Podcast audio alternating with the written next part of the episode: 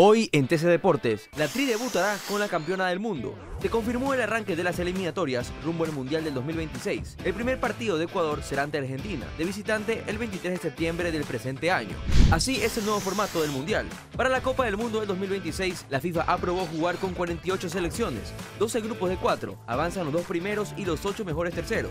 Ibrahimovic regresa a una convocatoria. El delantero de 41 años ha sido convocado con la selección de Suecia para los partidos ante Bélgica y Azerbaiyán de cara a la clasificación a la Eurocopa del 2024. Para más información no olvides de visitar tctelevisión.com, segmento TC Deportes y visita nuestras redes sociales arroba TC Deportes EC. Soy Diego Vaquerizo y esto fue TC Deportes. TC Podcast, entretenimiento e información, un producto original de TC Televisión.